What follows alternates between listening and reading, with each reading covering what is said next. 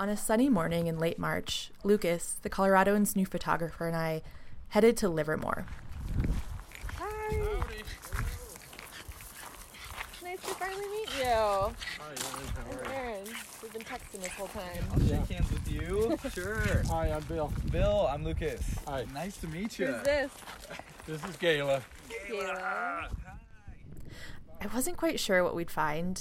I'd been working on a story about the Coloradoan turning 150 years old, and after a lot of research, I tracked down Bill McClelland. You see, the Coloradoan's history starts with Bill, or more accurately, his family. Bill's great grandfather, Joseph Simpson McClelland, or JS as he was known, founded the newspaper in the spring of 1873. After I found Bill, he graciously invited me and Lucas up to his home. He promised us some chili and said his wife Jeannie, who you'll hear in the background here soon, would pull out some old McClelland family documents for us. But when I walked into their bright dining room that March morning, I realized I had unexpectedly hit gold. The golden, or yellowed, pages of a dozen old newspapers sat behind glass frames in the McClelland dining room. They dated back more than a century and showcased stories about JS and his descendants. Um, how did you come to have all of these papers? And Being a McClelland. Like this? Yeah, just handed down over. To, no, all, all, of, all the family, really, if you look through the everything, they were all into newspapers and journalism and a lot of them agriculture and that kind of thing. That was music to my ears. It's hard to wrangle 150 years of history, especially that of a newspaper. Since 1873, when J.S. McClelland started the Coloradoan's forerunner, the Larimer County Express, the newspaper didn't really cover itself. That's just not what newspapers do. So here I am, a century and a half later, trying to do just that. I'm Erin Udell, and you're listening to episode 34 of The Way It Was a Podpast podcast.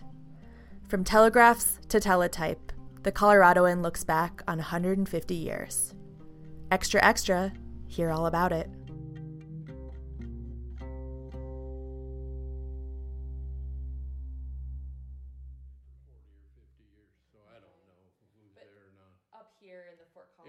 When Lucas and I met Bill and Jeannie, I had a lot of questions, including one that I've been struggling to answer. They're not related. Do you happen to know if McClelland Drive is named after your family in Fort Collins? I happen to know that. It it was. It was named after J.S. Yeah. My great grandfather. Do you remember when that was? When? Yeah. I think it was about seventy-five, but I have it in writing. Well, I'm I'm happy you could confirm that. I couldn't find any way to confirm that, so I was. You were my last stop. We have a lot of stuff we could confirm. Okay. So let's kind of just jump back to the the very beginning. So, um, so your father was um, Joseph Henry McClelland. Is that correct? N- yes, that's my dad. Yes. Right. And then his dad was Henry. Henry. Henry Simpson. And then Henry's dad was J.S. That's correct. Okay. Ooh. Oh, perfect. Oh my goodness. As we were going through some McClelland family lineage, Jeannie, who had been digging through the couple's trove of documents, slipped a photocopied news article from 1978 across the table to me. There it was definitive proof that the city named Midtown's McClelland Drive after Bill's great grandfather, J.S. And that's kind of how the rest of the morning went. I would ask a question, Bill would dig back in his memory, and meanwhile, Jeannie would dig through the stacks of family documents sitting on their dining room table, finding old articles or family trees to refer back to. The first part of our interview hinged on J.S., a Civil War veteran who, after serving in the Union Army, went to Galesburg, Illinois, where he started a newspaper, the Galesburg Free Press. A few years into his publishing career, though, J.S. made a decision that would change the trajectory of his life. He supported New York newspaper publisher Horace Greeley for president in 1872. Greeley would ultimately lose to Republican incumbent Ulysses S. Grant, and the people of Galesburg stopped buying JS's newspaper. Faced with a failing business, he headed west. So um, he left Illinois. and moved to Denver and worked for the Denver newspapers and thought that Fort Collins was uh, going to boom and was going to do well. So he moved to Fort Collins and he and Meldrum and I can't remember the other name, they went up with a wagon to Cheyenne and bought the printing press, but not only the press, the whole setup from the ex-governor up there, and uh, moved it down and set it up on the West Mo- Mountain. Stationed in his humble Fort Collins shop, JS used his hand press to print the first editions of the Larimer County Express. He distributed them to much fanfare on April 26, 1873. The founding of the Express cemented JS as a pioneer of Fort Collins and put him among the ranks of publishers trying to make their mark on northern Colorado. Among them was a man in Loveland who had a very familiar name. Who, how are you related to GN, Udell? I'm not. Okay, so this is news to you. Hmm. So I, How can you not be? I well, I'm not from Colorado originally. But neither was he. Where was he from? Well, you could ask me. Oh my gosh, are we gonna make a Yeah. Uh, connection, a family connection here? So the well, we think you are. G. N. Udell, or Grotius Newell Udell, was also a Civil War veteran out in Colorado to make his mark.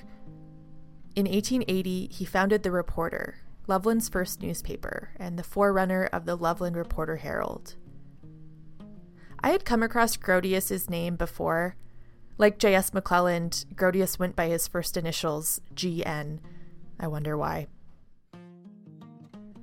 I vaguely remember looking into GN and seeing if there was a possible family connection years ago, but I didn't really look very hard. My ancestors were actually named Udall with an A.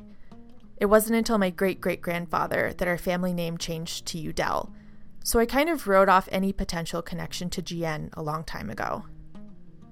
But Jeannie's persistence made me give it another look, and I found out she was right. According to cemetery records, GN's great grandfather, John Udall, was the brother of my five times great grandfather, Oliver Udall. It seems GN's side of the family made the switch to Udell at some point, too. I still don't know why. GN didn't own the reporter for long. He actually sold it to Frank McClelland, one of JS's sons, and went off to run several other newspapers across the country. JS, too, wasn't in the newspaper business very long. About six years after founding the Express, he sold it, kicking into action a dizzying succession of owners and a few name changes. We'll get into that after this short break.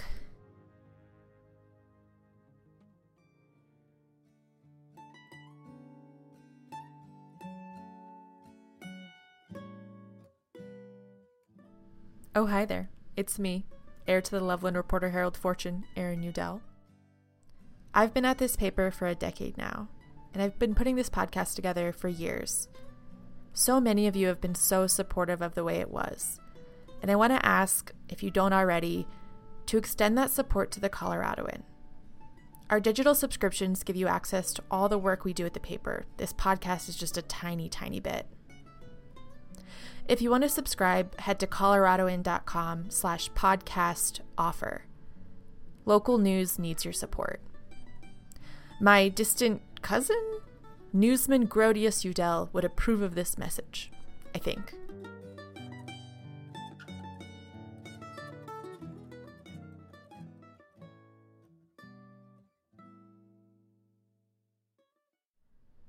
After starting Fort Collins's first newspaper, J.S. McClelland moved on from the business around 1880 or 1881. By then, he had homesteaded a huge orchard out in the Fossil Creek area. He was walking five miles one way to the express offices at night to set the type for each edition. He just got tired, Bill said. He sold the paper to some brothers out of New York, and then they sold the paper, and then the people they sold the paper to sold the paper, It had this dizzying succession of owners after JS, eventually settling with the McCormick brothers in 1907. By then, the Express also had a rival, the Fort Collins Courier. You see, the Express, then the Fort Collins Express, was a Republican newspaper. The Courier had been founded in 1878 as Fort Collins's Democratic paper. The, historians generally date this to like the pre 1880 period is one in which the one of the, the primary ways that a newspaper uh, created an identity for itself was through the, the political party that it supported. That was Michael Stamm, a Michigan State University history professor and historian specializing in media and journalism. Michael said a lot of newspapers used to be called the Republican or the Democrat because of their party affiliations at the time. But as time went on, that changed, and papers started dropping their political ties, moving instead toward neutral, nonpartisan journalism around the early 1900s. And that's ultimately what happened to the Express and the Courier. They both dropped their political ties, and by 1920, they were rivals no more. The McCormick brothers purchased the Courier, making them the owner of both of Fort Collins' newspapers that year. They officially merged a few years later in 1923, and the Courier staff moved into the Express's building on East Mountain Avenue. And with that, the Fort Collins Express Courier was born. If the goal is to is to you know the goal of the newspaper is to stay in business and to make money and to while serving the community, why split the advertising dollars across two papers? If we just have one, then all the advertising money will go to the one. And you know, as as as some of these as the as the partisanship in some communities began to to mute a little bit, um, some communities found that it was just it it made more given the size of the community, it just made more sense commercially for there to be one newspaper. Um, newspapers, as I said earlier, I mean, you know, after World War One, um, newspapers were starting to kind of evolve their understandings of what they were, and were kind of, you know, journalism was moving into being objective, and newspapers wanted to be kind of more neutral and nonpartisan. And so, you know, in, in many in, in many but not all communities, it made sense to, you know, merge the papers. Um, so they and, uh, and so, you know, a lot of them were family owned, and uh, at some point, the families decided that uh, you know the chains started coming along, and that would have been, you know, I mean, uh, you know, it depends on the com- different communities, but I mean, starting in the you know 30s and then into the 70s. Um, newspaper chains just grow and grow and grow. After its merger, the Fort Collins Express Courier is purchased by a publisher named Alfred Hill. He's aggressive, with a keen news sense, and he's credited with shepherding the paper through some pretty tough times. In June of 1929, just a year after he bought the paper, a fire ravages the Coloradoan building on East Mountain, causing $80,000 in damage. Later that year, comes the crash of 1929, and with it, a little thing called the Great Depression. Alfred does see the paper through it, and like Michael alluded to, a chain does eventually come calling for the Little Express Courier. In 1936, Alfred sold the paper to Merritt Speidel, an Iowa newspaper publisher and founder of the Speidel Newspaper Syndicate. He quickly sets up Fort Collins Newspapers, Inc., a local corporation, to run it. In 1945, the paper saw its next big change when its leadership changed the name from the Fort Collins Express Courier to the Fort Collins Coloradoan. And I will have you know that back in 1945, when this change happened, the term Coloradoan wasn't antiquated yet. Now it is. Today, people just say Coloradan when referring to a Colorado resident, but they didn't back then. It's kind of crazy to think back to 1945 and imagine what that newsroom would have looked like, how different it would have been from today. But I'm sure that's the same for the journalists who worked at the paper in the 40s and the 50s and the 60s. They probably would have looked back at JS's hand run printing press and scoffed. After all, by the middle of the 20th century, the Coloradoan was transforming into quite the modern paper we had lots of fluorescent lights but we did not have windows in the newsroom. And everyone had their own uh, Underwood or Smith Corona typewriter, and they were all clicking and clacking, and the bells ringing at the end of each line very quickly because we always had early deadlines that we had to meet. Uh, the phones were ringing, uh, everyone was talking, there were no cubicles. We were all in one big room. So it, it tended to be busy and noisy. That is Jan Wyckoff. But back in the mid 60s, she was Jan Niebrugge, a cub reporter for the Fort Collins Coloradoan. Jan's name stuck out to me the second I saw it. My first thought was, how do you pronounce that last name? The next was, oh, she's actually writing some good stuff. According to my research, women's roles, like a lot of things at the Coloradoan, changed over time. The earliest female staffer I could find there was Betty Woodworth, a woman who had grown up in Fort Collins and started writing society news for the, wait for it, women's page, at least around the early 50s. Betty stayed at the Coloradoan for around two decades, and in that time, her role changed. She went from writing engagement and wedding announcements to features and human interest pieces. She retired in 1976 as the editor of the Community Focus section, Old Newspaper Accounts Show. Jan's path was different. In the early 60s, she graduated from CSU and, after a short stint in technical writing, took a reporting job at the Coloradoan, covering the school board, city hall, water issues, planning and zoning meetings. The list goes on. As someone who has sifted through many an old Coloradoan, Jan's byline was one of the first I saw that belonged to a woman and was outside of the woman's page. I asked her, all these years later, what it was like being one of the few women in the newsroom.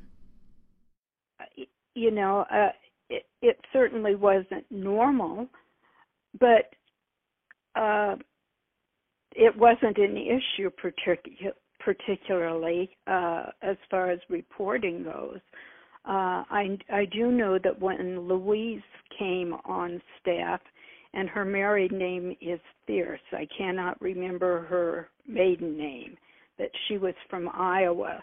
And when she came on as a reporter too, uh, we both were very happy, you know, to have a kindred spirit in the newsroom. But uh, I, I was always treated well, um, and it, it wasn't like a, an accomplishment that I wore. We were all reporters. I was so pleased to have found Jan when putting together this podcast. She gave great insights into what the newsroom would have looked like back then. And selfishly, on my part, she helped identify people in some old photographs that I found. Early on in this project, the curator at Fort Collins' History Archive unearthed some really neat negatives of Coloradoan staffers working in the newsroom in 1965. I emailed them to Jan, and she quickly shot back their names. Emailed you those photos, and you were able to identify, you know, the people in them. What was it like to to see those after so long? Oh, it was. It took me right back to then. Um, you know that was a, a a very impressionable time of my life. I mean, I was just starting my working career, and and uh, uh, that was the way things would be forever. It t- it took me to a while to realize that nothing is quite forever, but uh, it it was really an exciting time of my life. Frozen in time, those photos I sent Jan show black and white scenes from inside the newsroom. Editors and reporters sat near their boxy typewriters. One reporter posed at his desk, looking straight into the camera with a serious stare. And much less seriously, there was a photo of editor Ron Brown. He was sitting at his desk, at work, with a bird on his head, like a pet bird. And you didn't have any idea about the bird on his head in that photo? I I don't, but my father was a huge animal fanatic, you know, so I'm sure that there has to have been a story there, but I don't know what it was. Yeah. That was Kathleen Burris, formerly Kathleen Brown. Her father, Ron Brown, worked as a reporter, photographer, and eventually as an editor at the Coloradoan in the 1960s and early 70s. Kathleen more or less grew up in the newsroom. On Saturday mornings, her father would take her and her younger brother Tony to work with him to give their mom a break. There, they would sit and watch the Coloradoan's quartet of teletype machines boxy electromechanical devices that could send or receive type messages, spitting out stories from far and wide on the Associated Press's Newswire. My earliest memories of the Coloradoan, my, my fondest memories are, are watching the teletype machine, you know, because it was my job to sit on this little metal stool and watch the teletype machine. And when it started typing, I was supposed to wait until it was done typing, and then I would rip the page off and take it to him, and he'd mark it up with a red pen, and, and then he'd hand it back to me, and I had to rush it to the editor then. Uh, it was imperative that I be quick with both things, you know, that I wasn't allowed to be distracted or, or go do something else in between and frequently I got M&Ms as a reward for this, so it was a good job. For Ron, journalism was a family affair, and it didn't stop on those Saturday mornings. Pretty much any time that that he was home, he he he would assign us. There were there were six of us kids, and he would have us take turns um, listening to the scanner to notify him if anything, you know, the certain codes came on the scanner and we would all pile in the car. We we to fires, we went to car accidents, we went to all kinds of various assorted things, and it was always great excitement, you know, because you're trying to get there before the first responders got there so that he could get the best pictures. Because of course, back in those days, they would they would put gory pictures on the front page, you know. So he wanted the goriest, worst pictures possible so that he could be on the front page of the paper. Those family field trips to car crashes and breaking news events came to an end in 1965 when the state dry goods department store caught on fire. Ron rushed his kids to the scene, of course, his camera in tow. But it would turn out to be a deadly fire. You see, one of the walls of the building actually fell on a firefighter and the fire chief, Cliff Carpenter, killing Chief Carpenter. I remember that one specifically because that was the last one we were allowed to go to because my brothers had nightmares afterwards. I remember also on a happier note, I remember that there was um a thoroughbred horse that was very expensive and it just had a foal and she broke her leg and normally in that day and age that was an instant death sentence if a horse broke their leg. But um because this foal and this horse were so valuable, they amputated her leg and gave her a wooden peg peg leg. And so my father went out and did a story on her and took pictures of her with her wooden peg leg and her foal. And while he was there, he had his car parked off the side of their driveway where there was a fence fencing off this pasture. And apparently a cow got out of the pasture and walked between the fence and his car and then decided it wanted to turn around and so it smashed in the whole side of his car while he was doing that story. um, Kathleen's dad left the Coloradoan in 1971, right around the time that more change was on the horizon for the newspaper. I'm sure you're sensing a theme by now constant change. By 1973, the Coloradoan was getting ready to do two big things look back on its past and also look ahead to its future. More on that after this quick break.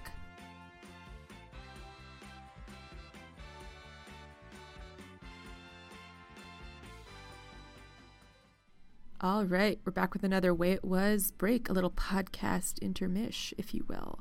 Um, you all know the drill by now, right? Uh, all I was going to do is, is beg you on my hands and knees to subscribe to the Coloradoan, and support the fine work we do. But I don't have to get into that. You guys are smart. You know what to do. Uh, so I'm just going to get a Diet Coke. And I'll see you in like five, sec- ten seconds. BRB.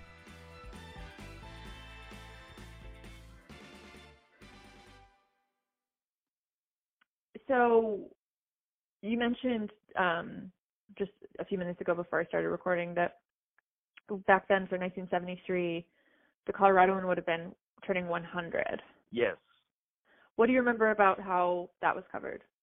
Oh, they did uh, some stories about the origin of it. As I recall, it was a fella came out who had. Uh, it was right after the 1872 election, and I guess Horace Greeley uh, had unsuccessfully uh, had a campaign for the presidency, the Mugwump Republicans, I think it was. And one of his supporters was a newspaper fellow that came out after the defeat of Greeley and uh, started up the Coloradoan there in Fort Collins. That's Roger Bellotti. And may I say, he has a killer memory. Now 72 and a retired attorney, Roger was one of the many former Coloradoan journalists who walked down memory lane with me for this project. When he was hired, it was the spring of 1973. Roger was 22, freshly graduated from CSU. The Coloradoan was a bit older, 100. And they just they ran various stories about uh, its origins there, and then uh, developed over the years. And I remember a lot of the stories that came out then. One I recall distinctly, this was a story that didn't get printed at the time, but the town of Timnath was actually bombed by the Japanese during World War II with one of those incendiary bombs or uh, balloons they sent over, and uh, the color uh, the Coloradoan had found out about it, but the FBI uh, got them to uh, not report the story because they were thought there'd be a panic here in the U.S. with these balloon these incendiary balloons coming over, and um, that was basically it. It was a hundred years of history at the time, and now another fifty years have passed. When Roger started at the Coloradoan, it was getting ready to make a big move. After 50 years at 145 East Mountain Avenue, the newspaper was moving on up and east to a shiny new modern plant on Riverside Avenue. Around that same time, some big national news was bubbling up.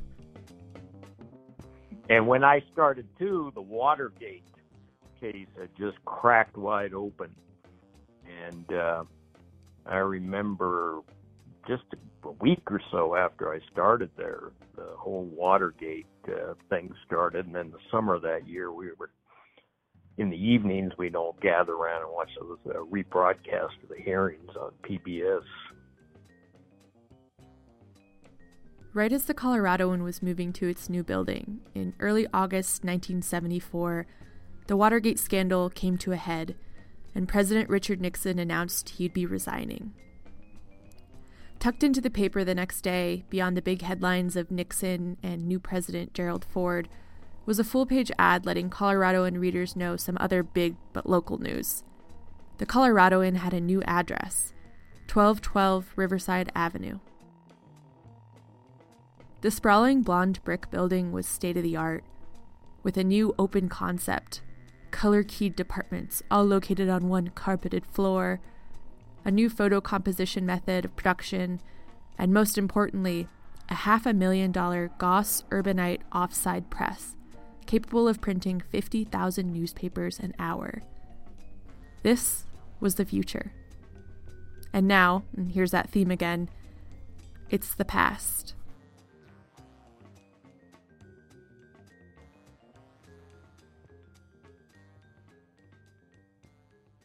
And then so I, I pulled some old photos. One kind of. One of my last interviews for this piece was with Dave Greiling. He was our executive editor from 1986 until 2002. And when he moved here to take the editor job, 1212 Riverside Avenue was no longer shiny and new. Here I am showing him pictures of it back when it was unveiled in 74. Yeah, I'm gonna say in this, this was in 74. These were from 74 when they '74 is when they moved in. Yeah, and this is like when they were giving tours of the the new what they build as a new and modern plant in eastern Fort Collins. Well, yeah, it was. yeah. It was at the time. A few years after the Coloradoans' big move, it made another one, this time internally.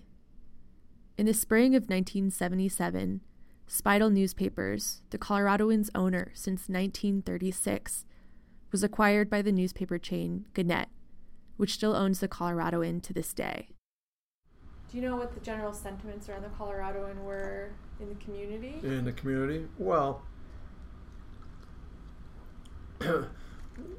one thing, again, speaking in general, basically nobody likes their hometown newspaper. And uh, obviously that's kind of an over broad statement. But uh, I do think there was a, there was a certain um, feeling that Gannett uh, was outsiders because Gannett bought the paper or acquired the paper as part of the acquisition of another newspaper company in, well, before I got here, so maybe uh, early, late 70s, early 80s, uh, something like that. And that uh, uh, company had owned it for a long time, and they were uh, the personnel under them, uh, particularly in the newsroom, was very stable. There wasn't a lot of turnover. And with Gannett, there was a lot of turnover, particularly in the uh, department heads, editor, publisher, uh, forward facing positions. So there was the sense that uh, the,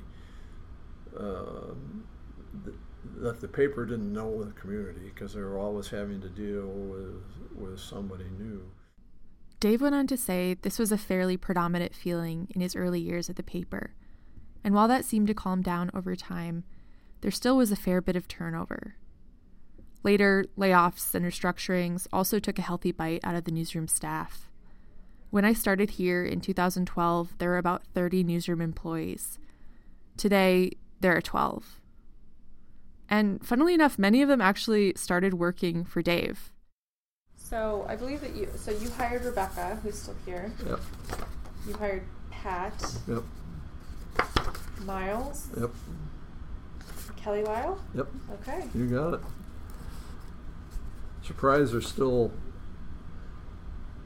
That's a long time ago. Yeah. Yeah. That's for. There's still to be four people on staff. Actually, we realized later that Dave hired five of the Coloradoan's current newsroom staff, not four. Another element of the newsroom Dave's tenure intersected with was the Coloradoan's website. According to former staffers, we launched our first website in 1998. It's still here, too, by the way. Check it out, coloradoan.com.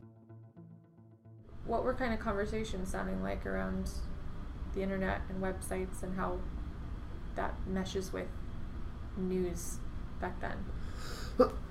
Excuse me. Well, uh, I think at first, and I'm not just talking about the Coloradoan, but newspapers, the newspaper industry in general, didn't.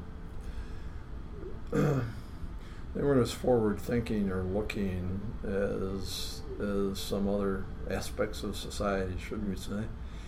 Um, they, I don't think they appreciated, or at least very few appreciated the potential impact of mm-hmm. the internet. It was kind of kind of dismissed or, or shunned aside. Now, I mean, there were some exceptions. Obviously, some people were were raising the alarm and saying, "Hey, this is going to be an issue for us. We need to pay attention to it."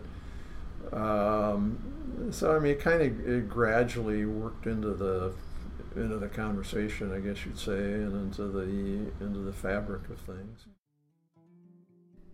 Ah, yes, the fabric of things.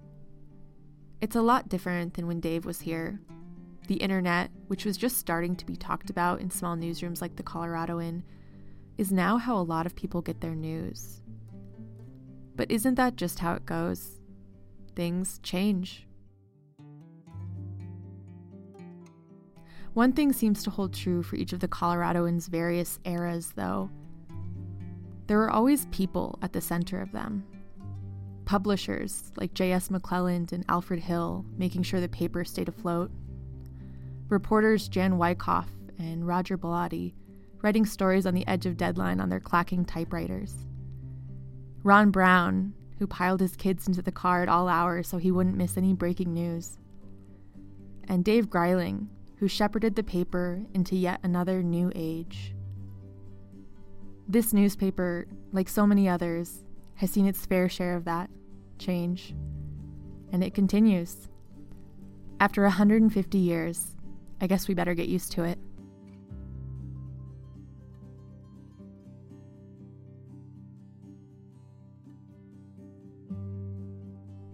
Thanks so much for listening to this latest episode of The Way It Was. As you could probably tell, it was really special for me to trace the history of the Coloradoan, this place I've called home for the last 10 years. This podcast is part of a larger project on the Coloradoan's 150th anniversary. So head to coloradoan.com for my written story on the paper's past, as well as archive photos and some fun extras. Oh, and since my husband listens to this podcast, I just wanted to close things out by asking him a quick question. Hey, Eric, if you're listening, I have a baby name idea for our future firstborn. What do you think about Grodius? It's a family name.